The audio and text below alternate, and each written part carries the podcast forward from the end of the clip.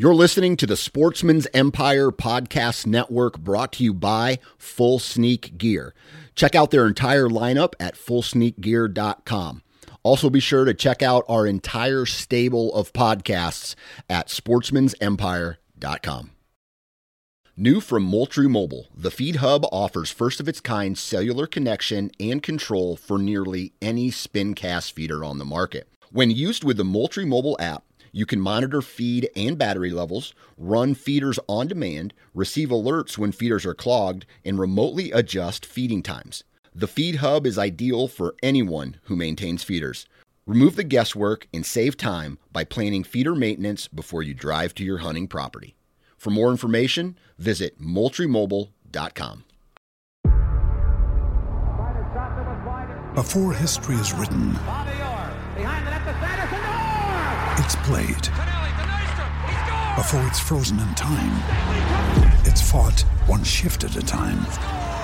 Before it's etched in silver, it's carved in ice. What happens next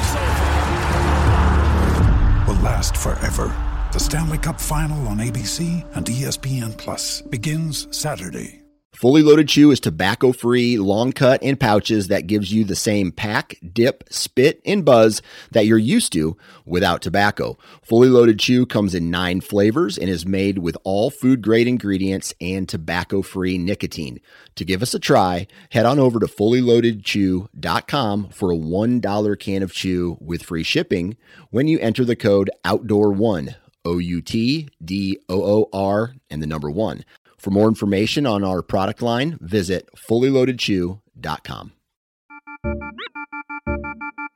This is the 9 Finger Chronicles podcast, brought to you by Vortex Optics.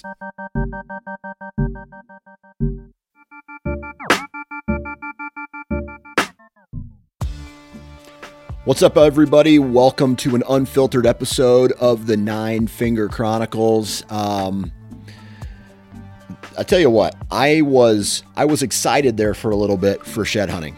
Last week, I went shed hunting with a buddy of mine on a brand new property that he had access to. Actually, his dad bought it, and it is, you know, I felt real good for the guy. He's a friend of mine, and I walk. It's like 200 acres, and I walk it with him, and it is absolutely a money farm. And we did some shed hunting, and I'm going to talk about some shed hunting type, not necessarily the strategy of shed hunting on how you can find shed antlers, but how you can, what I do if I find a shed and what that typically means for the strategy of locating deer movement or locating, or locating a specific deer.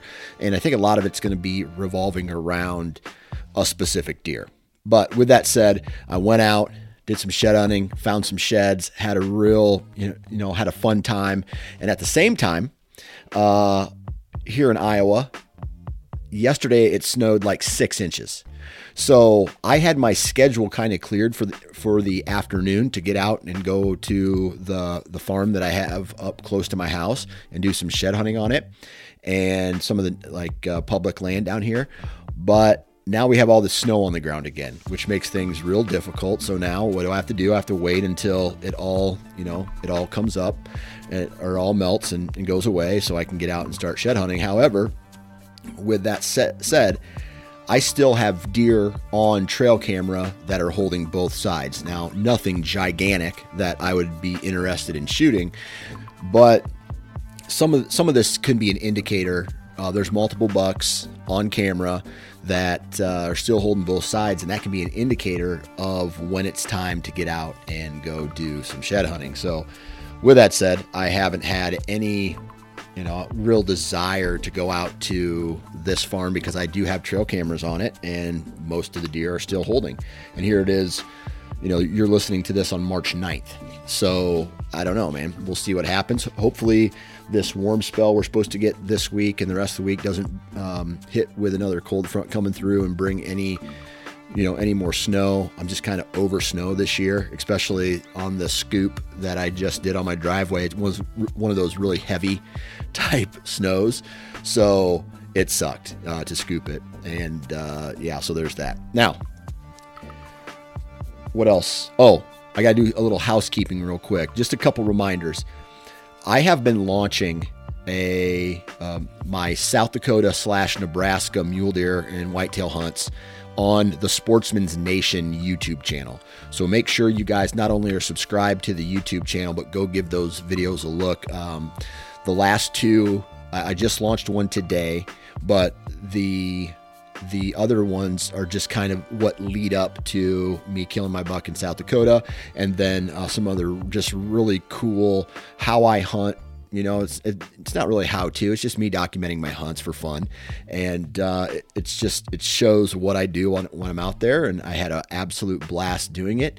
And hopefully you guys enjoy those videos. So go check those videos out on there. And then while you're on there, check out some of the cooking videos that I've done as well. So there should be more video content coming up on a regular basis now that the season's over.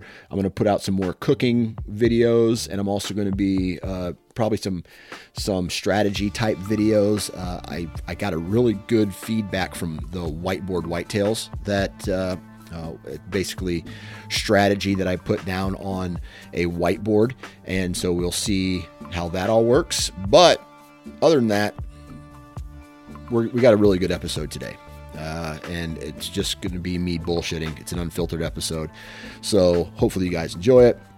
But before we get into today's episode, I do want to talk about four of our partners here real quick. First one is Novex. Now, I have tried real hard to try to get Novex on the, I'm trying real hard to get those guys. They're really busy right now with the brand launch and getting everything, like all their loose ends tightened up, but I'm sure they're going to come on and talk about the transition from, you know, Lone Wolf not being a thing anymore, and Novex coming on to the market and hanging, you know, and taking over what Lone Wolf was doing, basically. So the stands, the functionality, the Made in America, all the same for the most part. Their smaller stand, which was the Assault, now it's called the Hilo. It has some really cool weight reduction on the platform. It kind of cuts in a little bit, and it looks like it's some weight reduction. They have the Echo, which was the Alpha. So the same functionality, and the what makes these stands so awesome is the left to right leveling. And I think some people call that the back wing. It's the bracket that's up by the seat, and it allows your stand to not only level forward and backward, but right and left. So when you're in a crooked tree, let's say leaning left, you can have your bracket off to the left, and it basically makes the seat and the posts stick straight up, and you can be more comfortable. You're not leaning with the tree, right? So, and it's better to be in the tree that's going to give you the shot as opposed to a straight tree, which you might be off and wishing at that point. So go visit novexoutdoors.com. I'm a huge fan of the Hilo and the 4 sticks. That's how I roll. Next is Vortex Optics. Man, these guys are going to be bringing to market some cool products here pretty soon. I'm actually going up to their factory, and or not their factory. Yeah, I guess it would be a factory / warehouse / headquarters up in Wisconsin on April 8th. A lot of content coming out of that visit about their products, along with some cool stories from the guys that work there. Great group of guys, and that reflects on their product and their company, right? They have awesome customer service. They have probably the best warranty in optics on the planet. You break it, you send it in, they fix it for free and send it back to you. You can't beat that. So go visit vortexoptics.com. Rifle scopes, red dots, binoculars, rangefinders, spotting scopes, and read up about their VIP warranty, man. It's amazing. And like I said, great company. Excalibur Crossbows. I will be picking up an Excalibur crossbow for my family this summer at some point. I'm not looking for anything crazy fancy. I'm looking for an introduction crossbow for my family. So kids can use it. My wife can use it if she wants. If I guess I ever decide to pick up a crossbow, I'm not really in that point of my life right now. But Excalibur's been around for 30 years, and they have stood the test of time because they have put out a very quality product, and they have amazing customer service. Again, it's the people that make the product. So, and you can take that in multiple ways. So, ExcaliburCrossbow.com, go take a look at their offerings. And last but not least, Exodus Outdoor Gear. I talked with Jake at the Iowa Deer Classic. It was this weekend. It was great to catch up with him and BS a little bit about how their cameras are doing and all that stuff. So if you're looking for a trail camera, and this is all I want, a trail camera that works, right? They have a great team of people behind them. Then you need to check out ExodusOutdoorGear.com. You can take a look at all of the products that these guys offer. They have the lift, they have the render, they have the Trek. Now the Trek is one of those cameras that's it's more affordable, less features but more affordable. I have a handful of these, and these are the cameras that I go and I leave out in the woods for, you know, once the season's over. I leave the Treks out in the woods, and then I go collect them in the spring when I'm either turkey hunting or looking for sheds or mushrooms. And that tells me what's happening after the deer season. So all that intel is important. They also have a render, and they call it the SP18, which is a solar power panel that you can connect to your trail cameras. You know, really, really, really good products. So ExodusOutdoorGear.com, go check them out. And now, it's me snapping my, here's my bad hand. Here's my good hand. Notice one's a sharper anyway. Shed hunting. Right now, here's the thing that I see this time of year. Like, people are stretching when it comes to strategy, and who knows, this could be a really short episode. I'm good at talking, so I'll probably drag it out. But what we have here is shed hunting, and people are, for some reason, trying to connect shed hunting to hunting strategy. And yes, you could potentially connect the two. I don't think it happens a lot, because I do think core areas shift, especially when, you know, there's a lot of snow on the ground, or food sources run out, or, you know, the acorn crop goes away and there's none left, you know, there's none left for the winter months. So what do? They have to relocate, and it could be a mile. It could be half a mile, could be a quarter mile, but they're relocating at some point throughout the year. Their core areas shift, vegetation and stem count changes, obviously, throughout the years and, or throughout the year. And so what we have here is, you know, I don't think finding a shed is a good representation of and I'm going to say this, core area. Now, if a deer drops his shed and you find it, then you found it in his area. But I don't think when we fast forward to the hunting season, unless you have a ton of standing corn or food plots, or you have the ability to hold and manage deer on your own property, finding a shed isn't as important or of a data piece as it would be if you did own all of your own property. Okay. So if I had 200, let's just say I had 200 acres, standing corn or food plots, or, you know, and I had great timber stand improvement, and, you know, high stem count, and I had water, I had everything a deer needs. Their core area on this farm is obviously going to be smaller.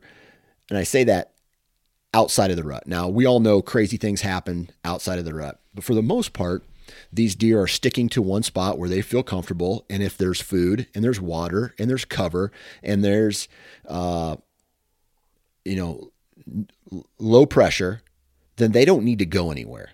Right.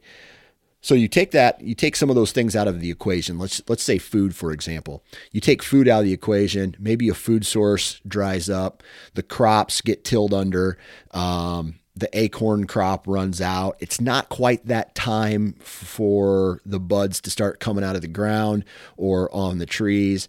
So they're going to be going and looking for a more suitable food source, and then they start to wander across the landscape. And that's when potentially you could find a giant shed on the property you have access to, or maybe a deer that you're following leaves for a while and disappears. And you don't know where he dropped his shed. He just happens to show up in that next, you know, the next spring. Let's just say summer, when the velvet starts to grow back. So this, and I'm going to put this into context here. This weekend, I went shed hunting with a buddy on a property that he just, that his dad just purchased. So he has access to it. And we went out shed hunting. I found 4 sheds. And I'm trying to, and I was sitting back before I was recording this episode, trying to figure out if those sheds meant anything as far as where I found them. Okay. This is a farm that is, it's a great piece of property, has great cover. It has water, the food, all the ag fields are tilled under. All of the, there was some acorns in the timber. I think neighboring farms may have had some food plots. So there was definitely food in the area, but combined, I think we only found 5 or 6. I think we found 6 sheds total on 200 acres. And some of it was early, you know, it was a little early. So the deer, you know, and like I said, down here, the deer haven't really dropped yet. So, or where I'm at, the deer haven't all dropped yet. But what I'm getting at is, I think they were moving around looking for food, and maybe not long distances, but where did I find these sheds? Okay. So the first 2 sheds that I found and where I found them, to me, indicated something. Okay. I found them in a north facing slope full of thickness. I mean, it was crazy thick, right up on kind of top of this ridge, bedding area galore, tons of deer poop, tons of beds in this area. Found the sheds. Now, they were a year old, so they weren't fresh, but still, finding a shed means a buck was there at some point. And so I'm looking at the terrain, and I'm saying, okay, this is a good bedding area. This is this would be perfect for a south wind, because the slope is facing north. And so it's great habitat. And I would say this is where the deer are bedding. They have multiple access routes to get in here, to escape, especially on a south wind. I bet you they could feel real comfortable. And so it's really less about where where you find the shed, but more about the terrain feature that this shed is in. Is it in a bedding area? I found the shed in a bedding area. I found the shed in a pinch point. I found the shed in a travel route from bedding to a food source, or I found this in a food source. So it's one of those things where it's great to find the shed, but I feel like it's less about the actual shed. It just lets you know that a deer was there at some point. Now, if this is a deer that you've been chasing for a handful of years, or maybe it's a 3-year-old that you say, you know what, I'm going to let this 3-year-old go for a year. And I'm just going to try to follow him this year and hopefully try to get him as a 4-year-old or whatever your strategy is for a particular deer. Then you can take that. Then you can just, I guess, use it as a reference. I don't think it necessarily is going to tell you that a deer is going to do something that makes him killable, especially in March, right? Like everything's changed come October and November, right? And then you throw the breeding season into it. And so where a deer actually is moving in October and November, I think that has very little to do with where the shed is. Now, what this will tell you, though, is like, hey, this deer is here. I have trail camera pictures of him here. I have pictures of him in December here. I saw him from the tree stand here, and I found his shed here.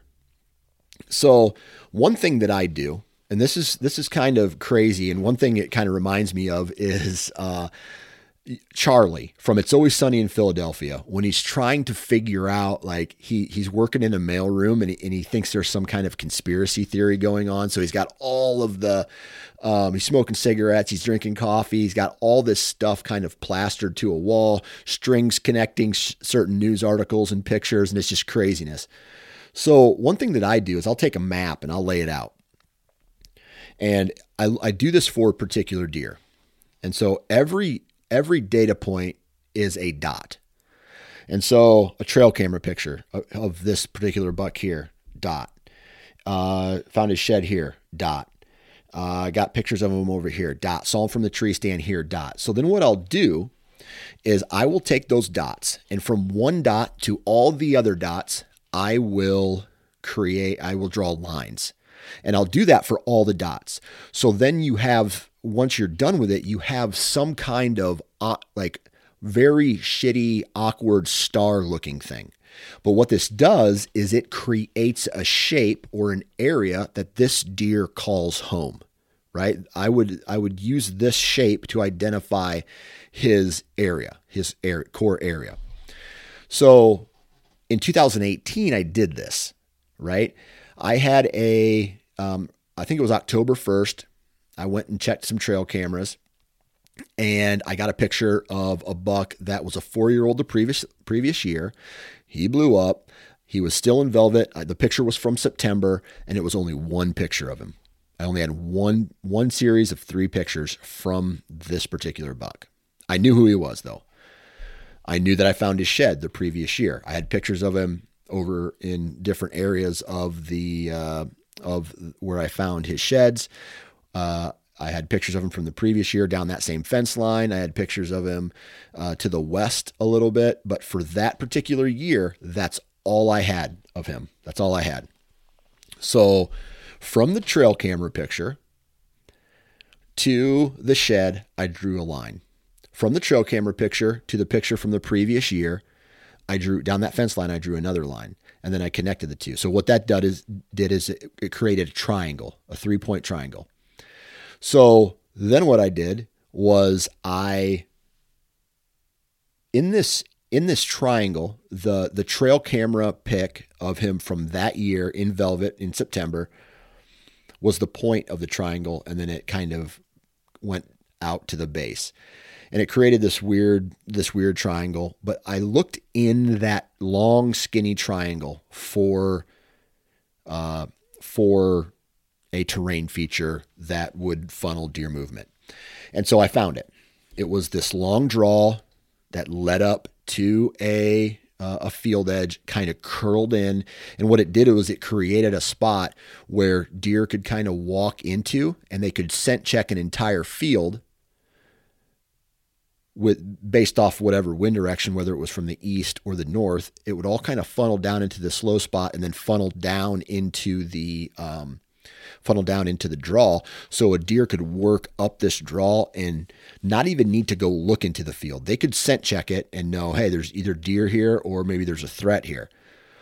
So what I did was, on a southwest wind, I kind of went in from the side and set up right along this edge, where this edge, the real thick fence line, opened up into the timber, creating some edge. And that met the terrain feature of that long draw. And then it just got thicker as you got up into the field. And sure enough, I went in, and I was kind of struggling locating deer that year. And that's what made me print out a map, draw those arrows into it. You can do it now with Hunt Stand, but print out a map, do it, and just get a visual of what you're looking at. So you can go on Hunt Stand too and do the same thing, or any mobile app, draw a line. And in that highlighted area, or in that area, I looked for that terrain feature, and I just went and set up on it, looking for it. Sure enough, there was some sign when I walked in. This was a run and gun setup. I walked in right after a rainstorm, like the last raindrop hit, and I was, taking my, I don't remember if I was taking it, my I think I was taking my raincoat off and he showed up at like 4 or 350 or something like that. And sure enough, that buck showed up. It was the only deer I saw that entire night, but he showed up in that terrain feature right there. So that is an example of, and I shot and killed him, but that was an example of using a shed as a data point. Now, if I did the same thing and made this, you know, I took that shed out of the equation, I probably still would have been hunting there. But it didn't hurt, right? It helped me triangulate a position of a terrain feature that I felt this was in this deer's shape or this core area that I established, and I set up there. And so I feel like it's probably overboard, and you might not be able to do that all the time, because sometimes you can find a deer shed in the middle of a field, and obviously that deer has been in that field, but you don't really know what direction, especially if it's a nocturnal food source. But what you can do here is, so I did that little mapping experiment, and it worked for me. Would I do that all the time? Probably not. But as far as that particular time, that shed, where I found that shed, led me to making a move several months later on a deer that I had history with. Now, that would probably work if you're after one specific deer, right? But for me, if I take that into equation, deer. Into the equation, multiple deer, or you have a hit list of several deer, I may not be doing that. I did that for two bucks, that buck, and then two years later when I was chasing that giant, like a 220 incher that I have no idea where he's gone. I'm pretty sure he's dead. But with that said, I feel like that data point was important.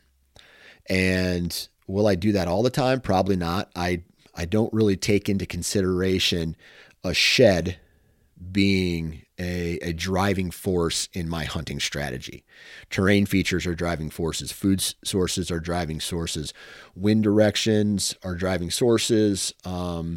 Precipitation is a driving source. For me, temperature, moon phase, two things that don't really get me fired up. If I have time to hunt, I'm going to go hunt no matter the temperature and no matter the moon phase. But wind direction has a direct implication to where I set up. Food source has a direct implication to where I set up, and terrain feature, probably the biggest and most weighted category of where and how I set up. Now, terrain feature with mixed in with a, wind direction is very important. Okay. So that's how I make all my decisions. But as far as sheds are concerned, not really, man, because I typically don't hunt one particular deer unless I have that deer pegged and I have tons of information, whether it's past encounters or seeing them from the tree stand or having, history with this deer in some way, shape or form.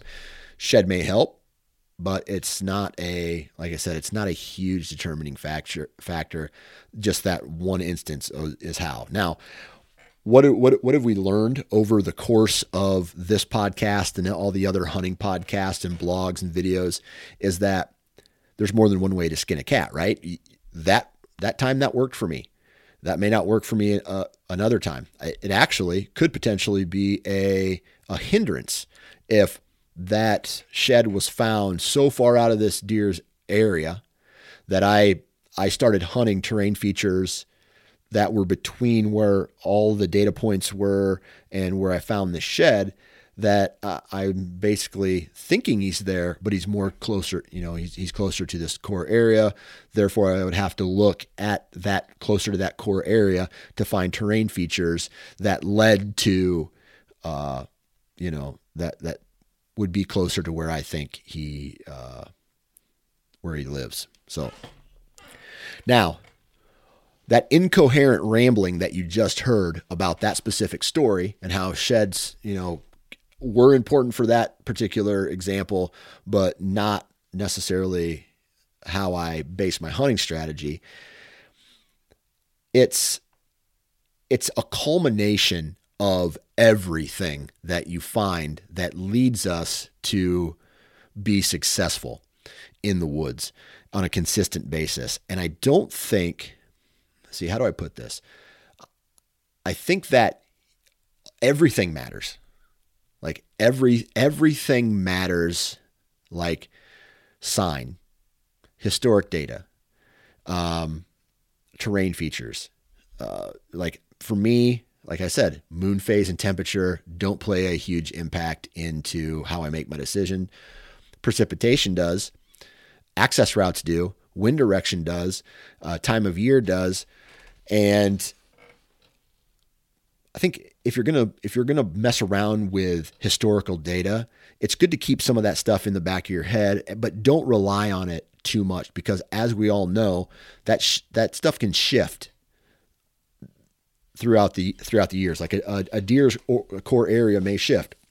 There could be, and there's a tons of examples of this, power vacuums, right? The dominant buck lived in this area for 3 years. He was taken out by either another buck or, in this example, a power vacuum would be when a dominant buck is removed from the landscape from a hunter. There's doe groups that are in there, and another buck is going to move into that area, and he's going to call it home, and he's going to try to dominate that area. He's going to try to show that. And I've seen that work where, I had a buddy, he was chasing a big dominant buck. He took it out of the landscape. And then that rut, when that buck was gone, trail camera pictures of all these mature bucks coming into the area, basically jockeying for position in that October timeframe to take over that area.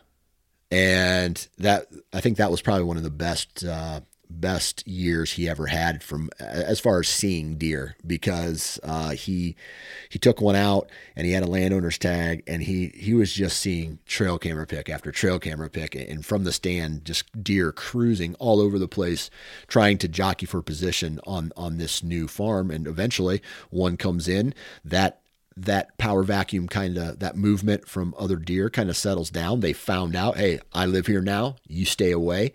And then that's a good problem to have, by the way, right?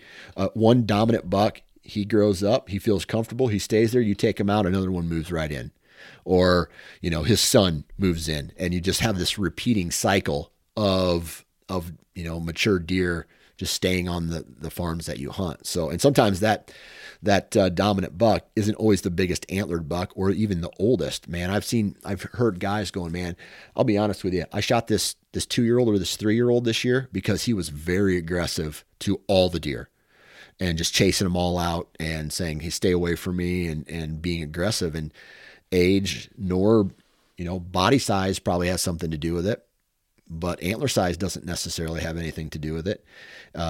If you have a big 3-year-old who's very aggressive, man, he won't be afraid to go push a 4-year-old around or an older deer around, especially if that deer is kind of calm and not aggressive and things like that. So whatever the rant there was, hopefully you guys found it informative. But back to the strategy kind of things this time of year, and I've already mentioned this.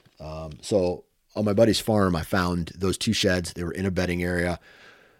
I would look at that and I'd say, okay, these 2 deer, if those sheds just happened to be from a deer that I was following or knew about, I would definitely take that into consideration, saying, okay, he's here, he's in this area, maybe put a trail camera or a tree stand or in that area and get something in there so that when the time comes, you can get in there and you don't have to mess around with it. Now on public land, that's obviously a different story.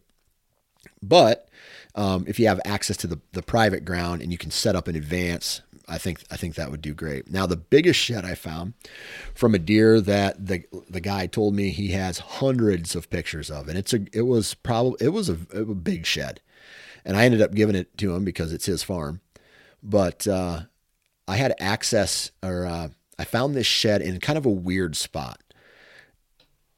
Based off of everything I know about deer hunting, I wouldn't think that deer would be going, let's say the finger ran from the east into the field and then came out of the west. So it went low ground east, high ground west, and it looked like the deer was on a trail that was just kind of sitting or on a, that kind of cut through there.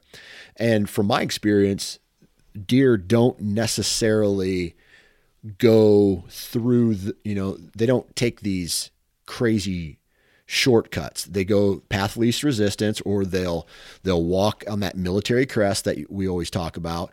They're not doing these hard right angles through drainages. They're not going straight down, then straight up. They may angle or things like that, but they're not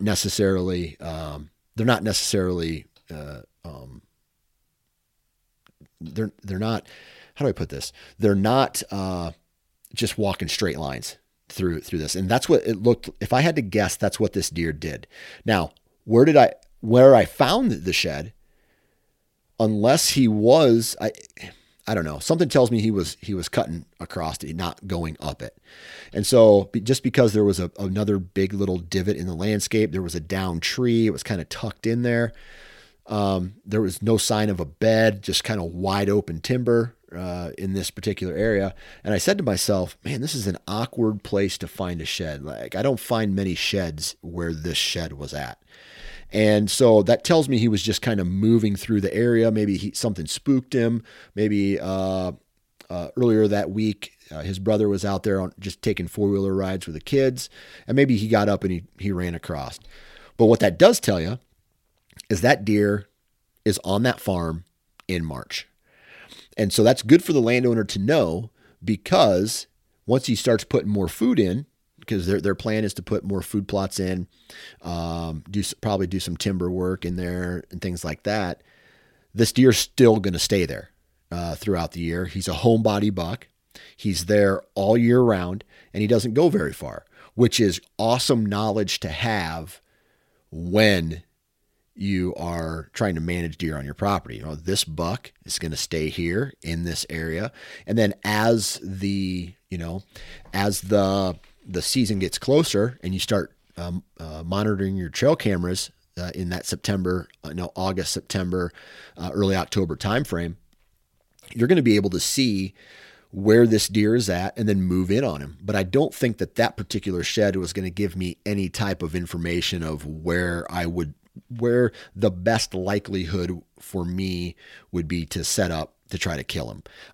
The only thing it really does is saying, hey, this deer is here in March, and he's also here in November and October and December and whatever. So he's a homebody buck. And that was the indication that we got from all the information that the landowner shared with me, all the trail camera pics and things like that. So it's cool to know that, but as far as a strategy standpoint, it's, you know, for me, I wouldn't be making any huge impacts based off of where that particular shed was found. So the whole point of this is keep an idea where the shed was found too. And I think that will indicate whether or not you should use that knowledge for a strategic tree stand placement or an ambush for a hunting location. Sometimes it might, sometimes it not. 50-50 rule. Or you could just not listen to anything that I say. So I hope I did a good job of expressing what I'm thinking. One thing that I don't think I'm very good at is explaining my strategy, how and why, like what my decision process looks like. And for me, sometimes it's even very difficult, because for 17 years now? Let's see, 2006, 15, something like that, whatever. So 16, so like 15 to 17 years now, I've been running this calculation in my brain constantly of where I need to set up, how I set up, wind direction, terrain features, food sources, if it's going to rain or not, like time of, you know, whether it's an afternoon hunt. it does really come natural for me now. And what I mean by that is I react instead of overcalculate. And there are times, don't get me wrong, where I still overcalculate, but that overcalculation typically leads me to the same spot as my initial reaction does.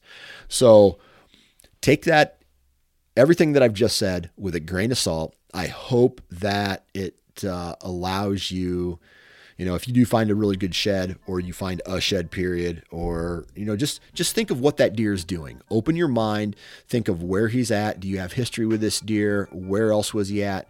Try that trick. Try that little mapping experiment where you put all the dots on a map, draw lines to all the other dots, come up with this shape, and then within that shape, identify some awesome hunting locations and terrain features. And I think that would help people out a lot. That's really all I wanted to say. And I can't say that in 1 minute and then call it a podcast. So thanks for listening to all the other bullshit that went along with this episode. So again, thank you guys very much. Go check out the Sportsman's Nation YouTube channel.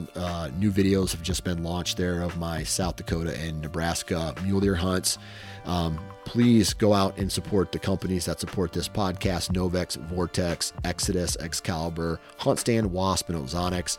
Also, be sure to subscribe to the Sportsman's Nation whitetail hunting RSS feed. And all this information is going to come to you along with some other cool information, and support all the other podcasts that are on the Sportsman's Nation network.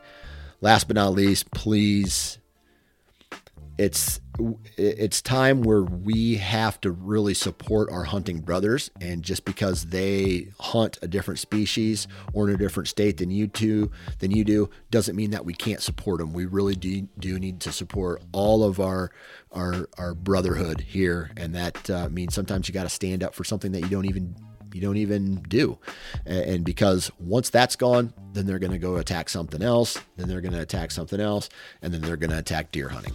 And don't be surprised when all of a sudden it's just like, deer hunting's gone.